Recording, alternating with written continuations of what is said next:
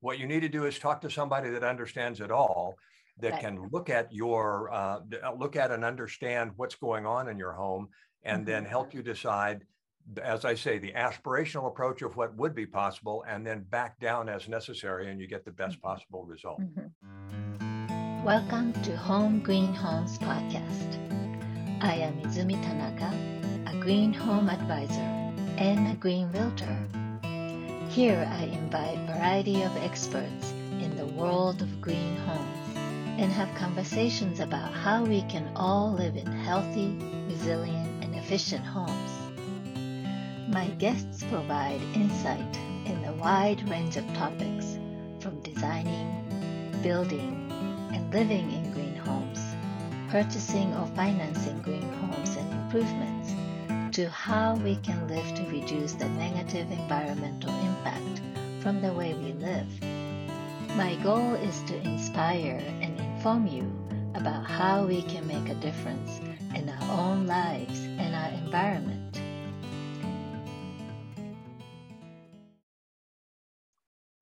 Hello, this is Izumi Tanaka with Home Green Homes.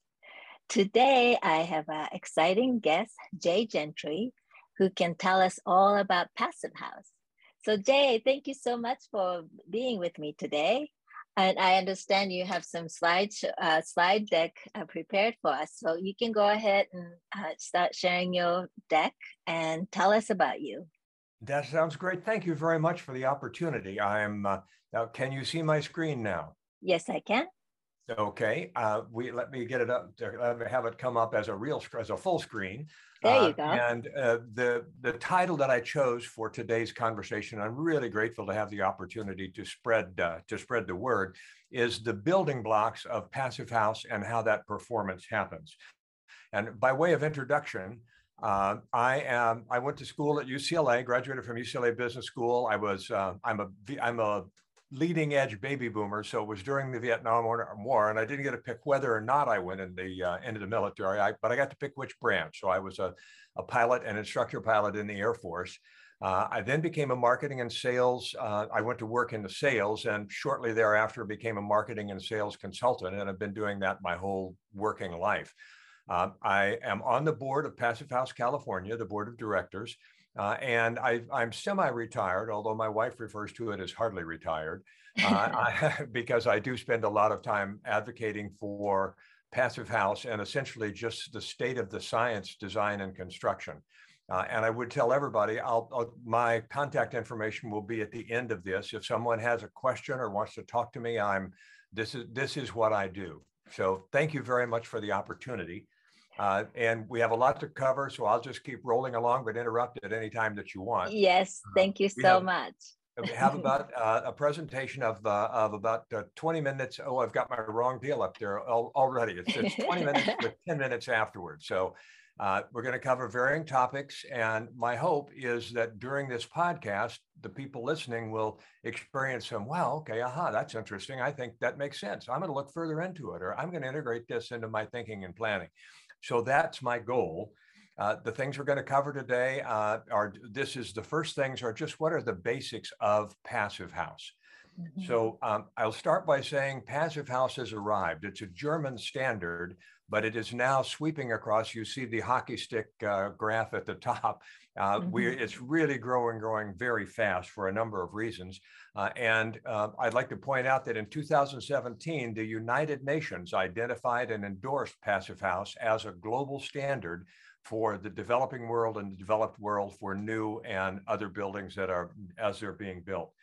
Uh, a passive house, the description must be a house. So this is actually a passive house, but the word HAUS in German is means is refers to buildings. So a passive mm-hmm. house can also be a multifamily building or this is these all uh, five of these photographs are university buildings from tall dorms to, to, you know, to cafeteria centers to classrooms to things like that. You can really build any building as a passive house or this I like to show because this is a whole city block that's going to have 750,000 square feet of mixed use, 655 affordable units and commercial space in a school.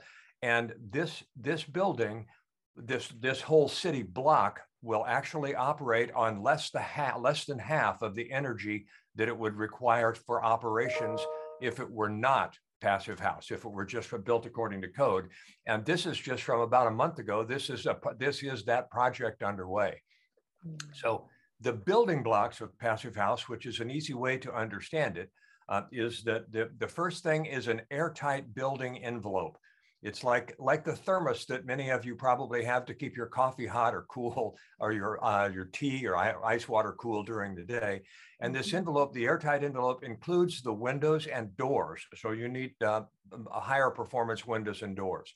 Climate specific insulation is the second building block with the removal of thermal bridges so that the, we so that your buildings do not leak either air from the first building block or through uh, through con- uh, conduction uh, within the building, and we'll talk further about that as we get on. Okay. Buildings don't need to breathe, as you've heard, is kind of an old wives' tale. Uh, they don't need to breathe air. They do need to allow moisture to escape or uh, you know um, humidity to escape or to keep it to keep it in balance. Uh, but but the the air is not necessary. But it's air. It you do need fresh air for people to breathe. So the third the third building block with passive house is a balanced ventilation system with heat recovery so that the, the other air you're bringing in is close to the temperature of the air inside already, regardless of the outside air temperature. And you can filter that air as appropriate. Uh, in the last couple of years, because of the smoke from wildfires, we've been doing a lot of double filtration systems where you can filter it normally uh, for normal, but if it's but if it's if the pollen is particularly bad or there's smoke from wildfires or the pollution or something, you can switch over to a HEPA level filter uh, and and get the filter. Because it's airtight, you have control of the air in the building. So that's a big a big factor that's leading to the new new traction. And then, of course, you would put renewables on to get to net zero or all the way to net carbon, uh, net zero energy, or all the way to net, uh, net carbon energy. And a passive house will take less than half of the solar panels to provide net zero than a regular house. In fact, looking at it here in California something that we do. The California Ener- uh, Energy Commission came up with the Code Compliance in- Index a number of years ago. Mm. And in 2006, the, the level of 100 was considered that's a that is a well-performing or that's how, how building should perform in terms of uh, in terms of energy efficiency and comfort and things like that. This is primarily energy efficiency here. Uh, mm-hmm. in 2016, they lowered it to 65. We, our, our codes got better so that so that your average built building was at 65, uh, which is six, you know, 35% better than 100. Then in 2019, with the energy codes, we came up to, uh, we got down to 50 to 60. Uh, and when you put the solar on it that is required now, you have to have, you know, you have to, your, your photovoltaic compliance, you get all the way down, oops, excuse me, bump something there. You, you get all the way down to, uh, to around 20 to 30. Uh, mm-hmm. and a regular passive house, just a just a, your basic passive house, is already at 20. Oh wow! If you if you go to the next level, uh, you can get a higher level of passive house, like LEED has LEED Gold and then Platinum. This would be Passive mm-hmm. House Plus and then Premium. Go down to with Passive House Plus, you go to net zero automatically, and with Passive House Premium, you go well beyond net zero. So this Passive House performance, uh, these building blocks that we're getting, the, the performance that you get is an 80 to 90% reduction in energy necessary for heating and cooling. It's a bigger deal in Fresno, where it's super hot, or uh, Minnesota, where up in Tahoe, where it's cold.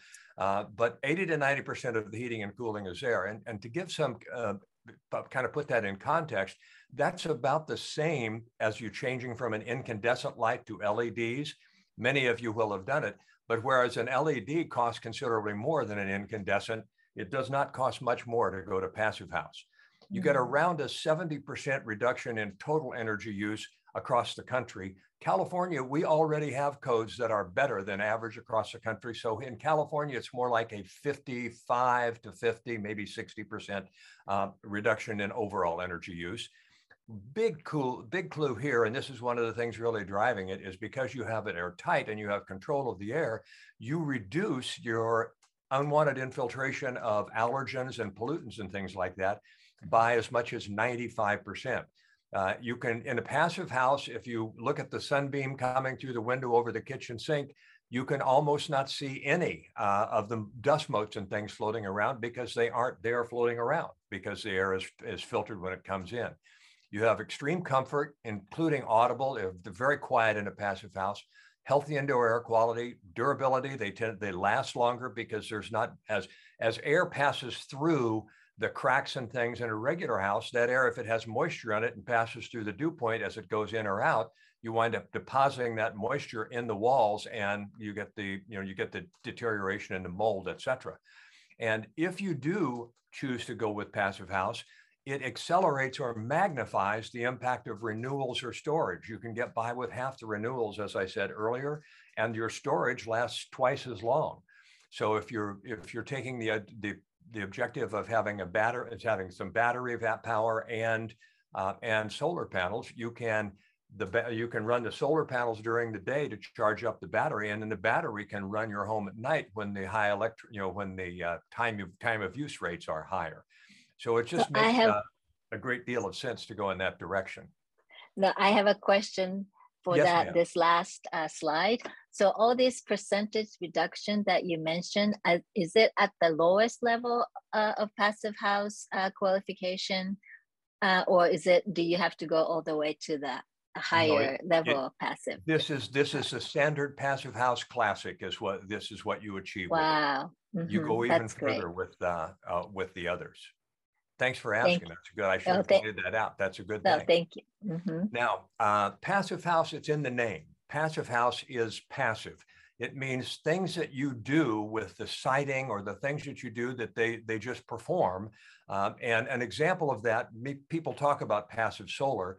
An example here is if you build your site your home properly or building properly and get the eaves correct, you can block the summer sun from getting in and the solar heat gain and let the winter sun in. You'll find if you look at cave dwellers, uh, the the majority of caves, if it's possible, face to the uh, face to the south in the northern hemisphere and the north and the southern hemisphere to do just this, so that all year long your cave is not as hot in the hot summer and not as cold in the uh, in winter. Plus, you have better light in the winter. Mm-hmm. Uh, another way of looking at it here, just another example. This is summer solstice at three in the afternoon, and you see that the sun is not going into and warming. Mm inside the house. Whereas 3 p.m. at winter solstice, you have all of this sunlight coming through, warming the floor and making the house better. So, in terms of uh, again, passive, it's in the name that I said. A passive system is something uh, like like the thermos, whereas mm-hmm. an active system is the you know the pot sitting on the burner. Uh, both keep your hot, both give you access to hot coffee all day, and uh, with the burner, you also get the smell of burning coffee when it gets down to the bottom, as we've all experienced if we've done it. So, as I said, it's in the name. A passive solution is a solution that delivers desired performance just as a function of the way it's designed. Your seat belts in your car don't do anything other than be there, but when they're needed, they're there and they work. So, mm-hmm. and it continues to deliver that, uh, that performance uh, with little or no intervention. I have two examples that I like to use. The first being the wing on a race car. What that wing does, and there's actually one under the front as well, is it it's like an airplane wing upside down and it acts and so instead of providing lift like it would for an airplane it pushes the car down at speed so when you go around corners you have much better traction and because it's just pressing down, it's not, you could get it to press down if you put a bunch of lead weights in the back of it, but then those weights would have the centrifugal force to pull you off. It doesn't, it doesn't allow you to turn better. Mm-hmm. It does make it heavier, but by making it press down, you get that. And as long as you drive the race car, that as long as it has the, the, the wing on it, it's going to corner better. The second example I like to use is reverse diagonal parking. Some of you may have seen that. Uh, I saw it my first time uh, up at Stanford. Uh, it's in uh, that's what they use in their uh, where you go to the to walk on the trails and things uh, around the different places. They have this reverse diagonal parking where you go forward and back in. Mm-hmm. now, the reason that they do that is because it dramatically reduces personal injuries in the parking lot. Because when you back in, the bike is on the back of the car, the, the picnic basket is in the trunk. And as you see the doors, the doors, when they open, they, they just send you to the back of the car. So it dramatically reduces the number of personal injuries. Now it keeps, and the fender benders are similar. but you also, uh, because you're not backing out into traffic, you can see, you, you know, you know where you're going. You're much less likely to pull out in front of somebody uh, that's driving by. So it, it's much better. The other thing, and the other reason, it's a passive solution, by the way, as long as the lines are there, you're going to park that way. Uh, the other thing that I point out about it that is really important is it does not cost any more to paint the lines reverse diagonal than diagonal. They're, they're just, it's a change in the priority. And very many of the things associated with Passive House are no different. It's just you did them because of the priority, like the eave on the house. It, you, it didn't cost more to do it. You just did it mm-hmm.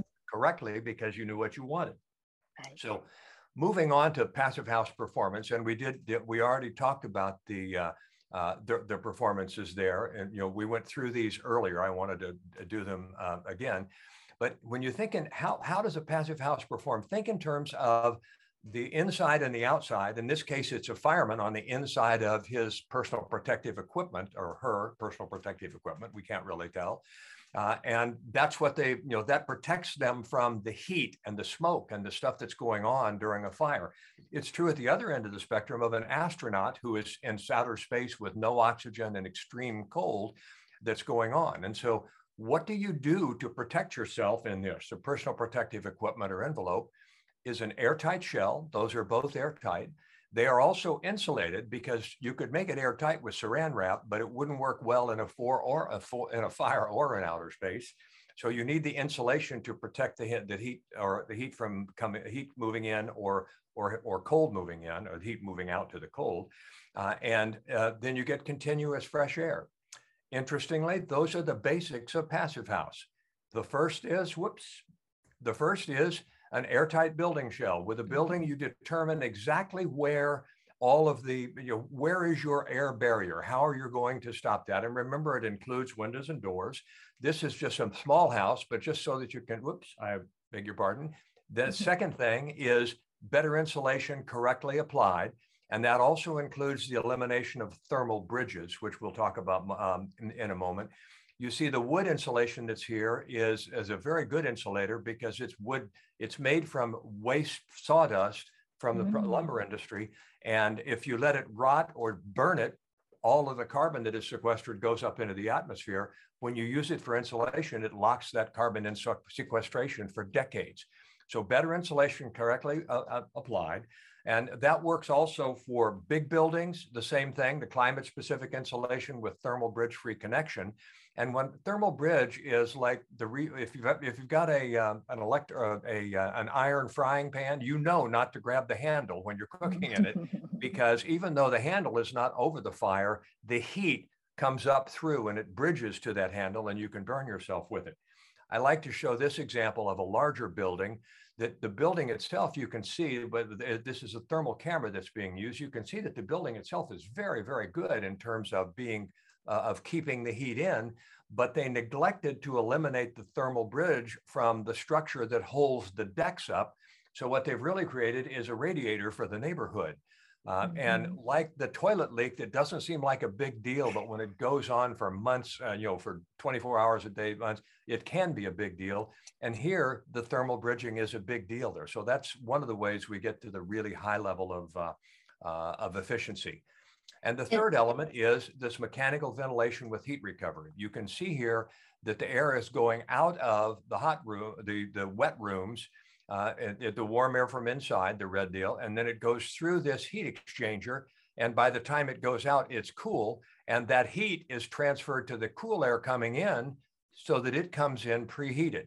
Uh, and I have a couple of slides that show that. Basically, we extract air from the kitchen, bath, laundry room, the wet rooms, exhausted outside, same picture as we had before. Intake coming in the same way as you have it before. Because you control it, the air does not mix. You can filter it to whatever level you want it filtered, or even multiple levels, as I described earlier. And to give you some idea, whoops, whoop, back up. Sorry, I keep touching things with my finger as I'm running. To give you some idea, I put the little lightning bolt there to give you some idea on a 2,000 square foot home you can, uh, the, the, equivalent energy used by this heat recovery ventilation system is somewhere in the neighborhood of a 60 watt bulb. It, mm-hmm. it is uh, it's a very small amount of uh, of wattage. It's just turning the fan slowly to move the air, and the air itself changes temperature. So, for example, if it's a 90% efficient and it's 70 degrees inside and 30 degrees outside, by the time the outside air gets in, it comes in at about 66 degrees, uh, and it goes out, of course, at 30 uh, at 34 degrees.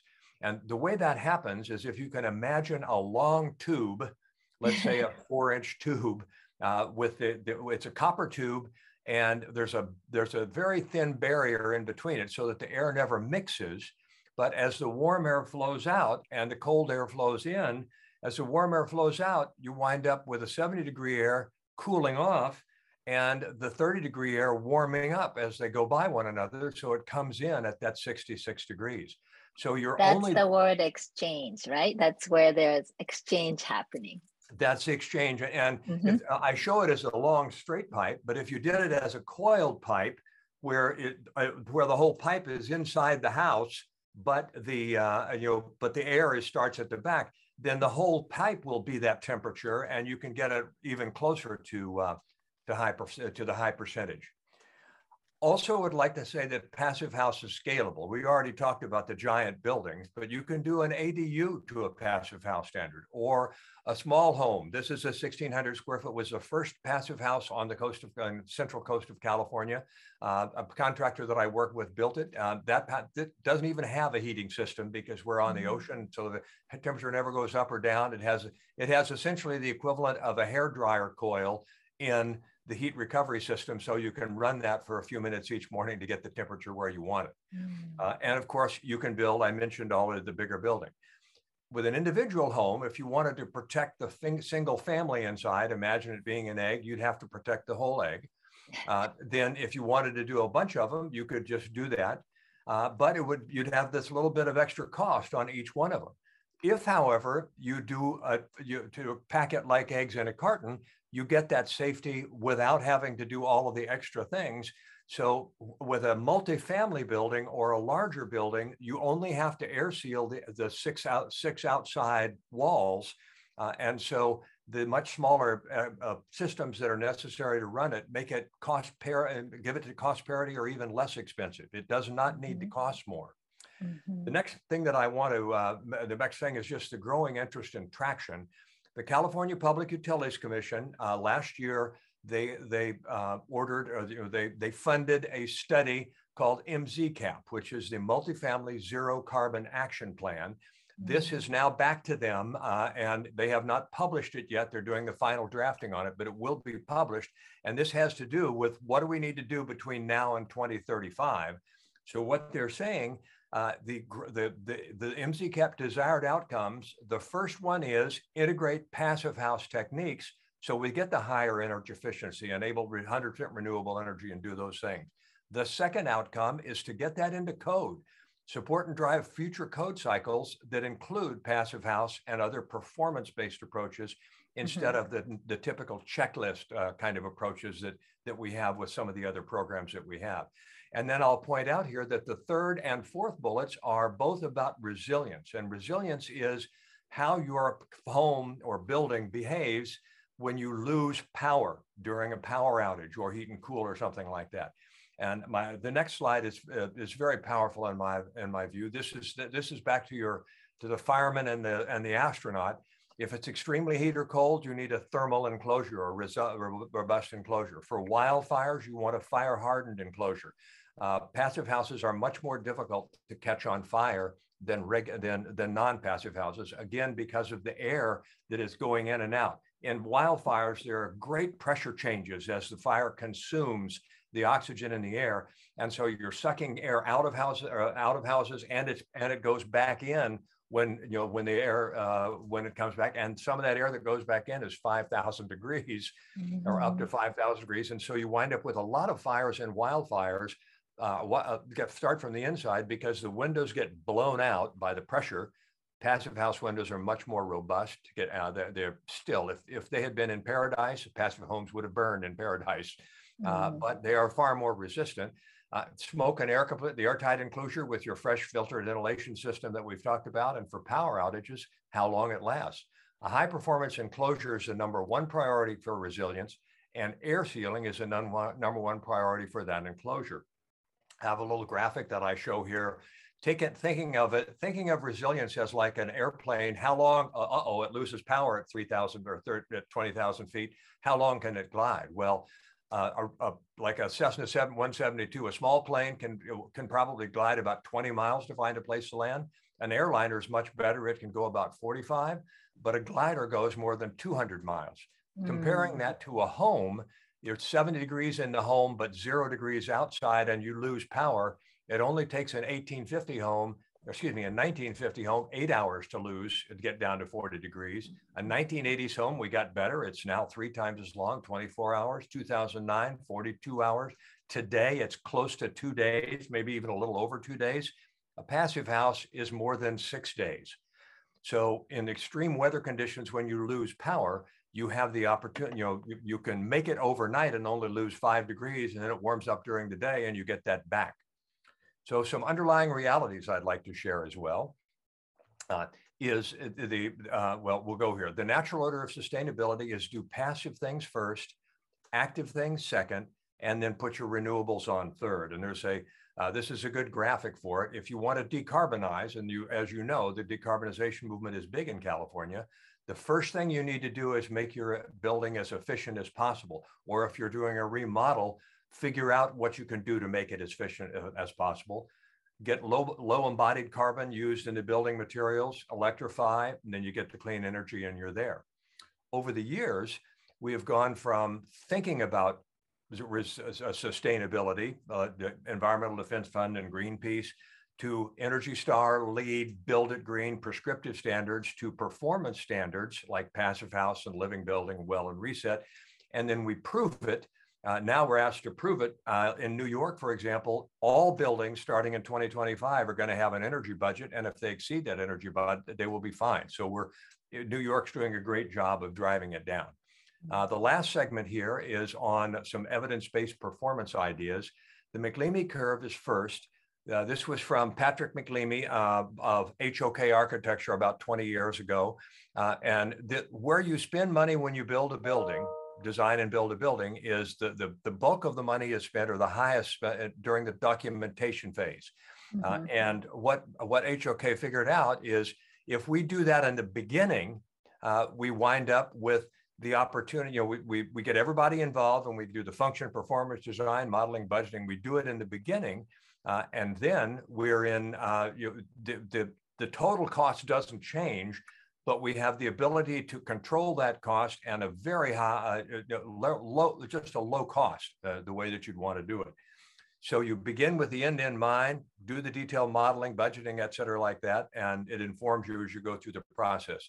The same thing is true for a renovation project. If you will start with the aspirational approach of what is possible, and then back down as required by time and budget, you wind up with a better result than if you start saying, okay, well, let's get windows first, or we'll do insulation first, as opposed to getting all set up.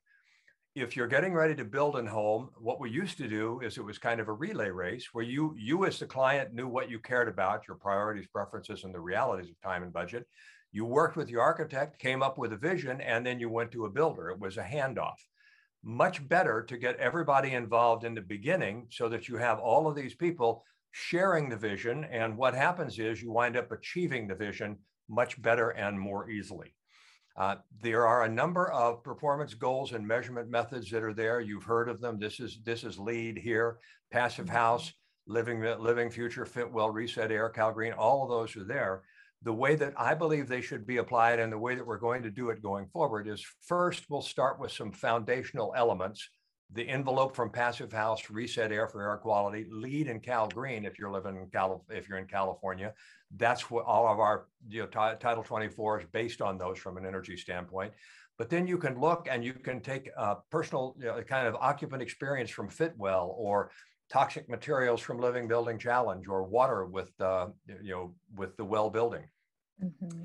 Uh, and what we can do when we model and budget now, this dotted line here is the digital twin, the simulated performance, and the actual line is the actual performance that you get. So, by way of call to action, I'd say now those of you listening know a little more than you did before, uh, uh, and some of you a lot more, I would imagine.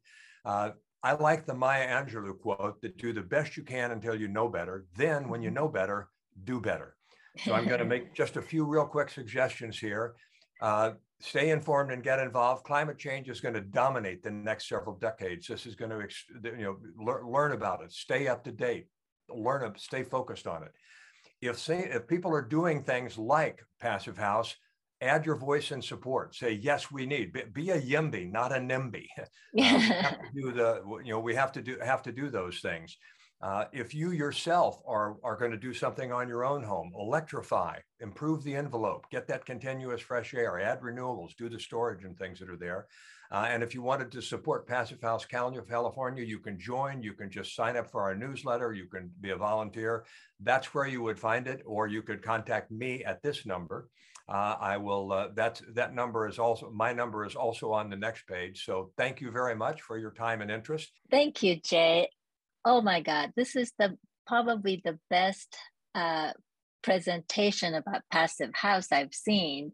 It really breaks down to the uh, you know different factors elements of and the benefits and i really appreciate your uh, clear explanation of it. And and i was taking notes to ask you some questions but you already answered most of the questions. But one thing i would i would like to ask you is um, so you know you talked about new constructions and when and some homeowners might be uh, considering of some updates upgrades of their homes. And and you also mentioned the renovation market.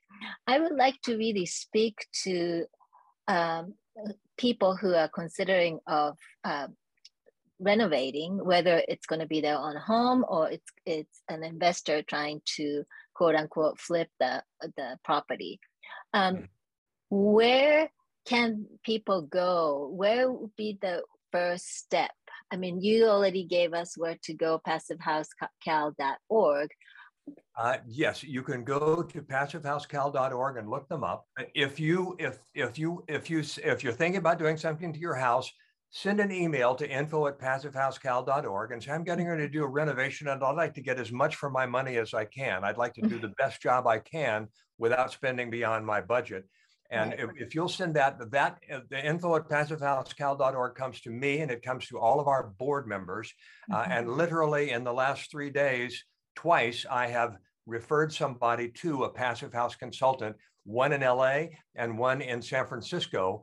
Uh, and the, the passive house consultant that I refer them to will answer their questions and do things generally at no charge because they're hoping to get hired to do the work. But they do know what they're doing and they can help you decide what are the most you bet you know, if you talk to um, to a solar company they'll want to put as much solar on to handle your your current bill if right. you talk to a window company windows are going to be the answer you're going to have to replace your windows if you talk to an insulation company they're going to want to blow in insulation what you need to do is talk to somebody that understands it all that right. can look at your uh, look at and understand what's going on in your home and mm-hmm. then help you decide as I say, the aspirational approach of what would be possible, and then back down as necessary, and you get the best mm-hmm. possible result. Mm-hmm. And since you've mentioned the budget, uh, I like to ask you, and you have been saying that it doesn't cost any more than typical traditional upgrade uh, or even new construction. So, uh, like, uh, is it really comparable in terms of the cost if you if you were to actually implement all these passive house elements in the new construction or renovation project.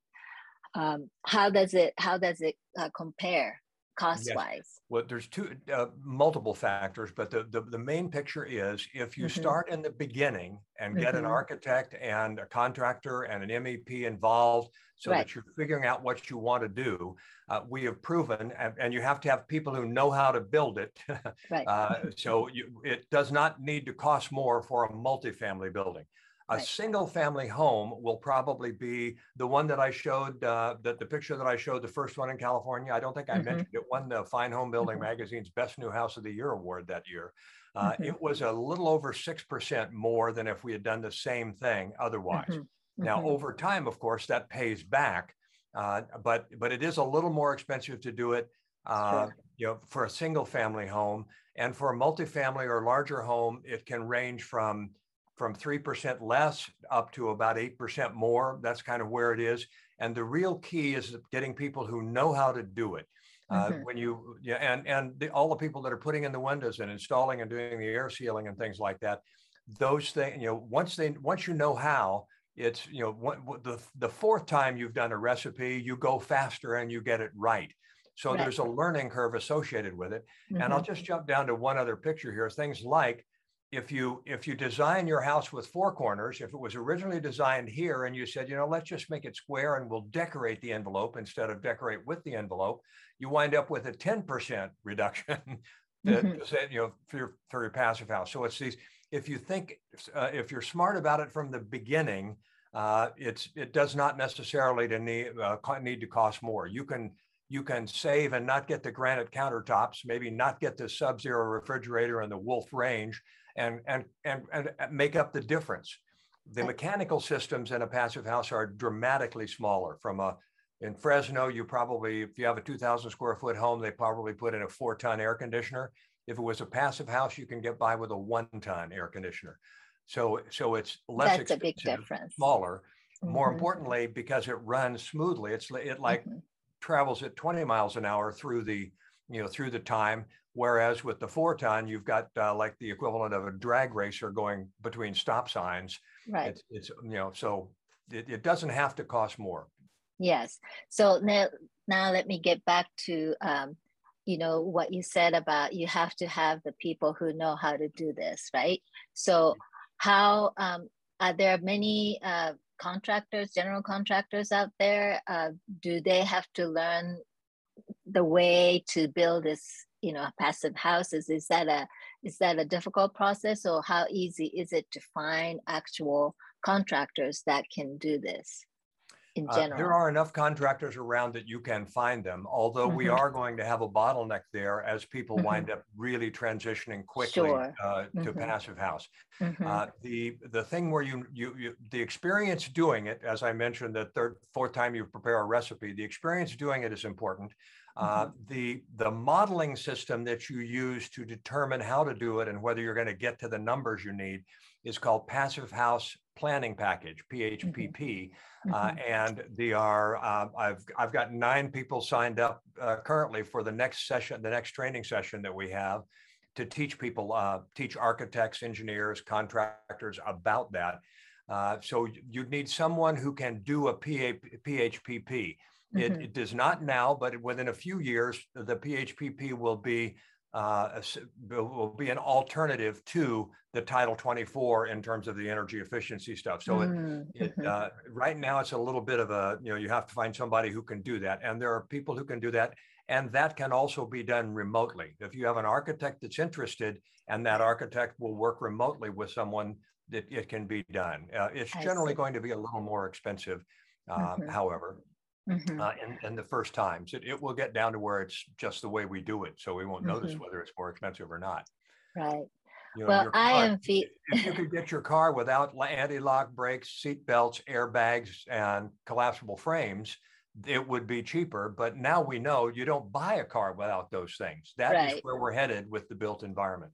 Yes, I am very optimistic about where all this movement is taking us to. And obviously we have a lot of obstacles, but I'm really grateful that we get to have people like you on my podcast so I can spread this idea around and people would um, learn more about how we can make a difference in the built environment. So thank you so much, Jay. I am very grateful for your time. And um, uh, why don't you put up your uh, card where you have the contact information again? I'll put the uh, contact information up momentarily. This, by the way, okay. is the deck of a passive house that was not damaged at all, looking oh. down at the next door oh. neighbor's home. Oh uh, wow! Uh, just given the opportunity to show you one more thing, yes, I, that I thought that would be uh, would be worthwhile. There's my contact information. Thank you so much. So passivehousecal.org is uh, the website that you can find a lot of information. Yes. Thank you so much. This was Izumi Tanaka with Home Green Homes podcast. And thank you, Jay, again. And until next episode.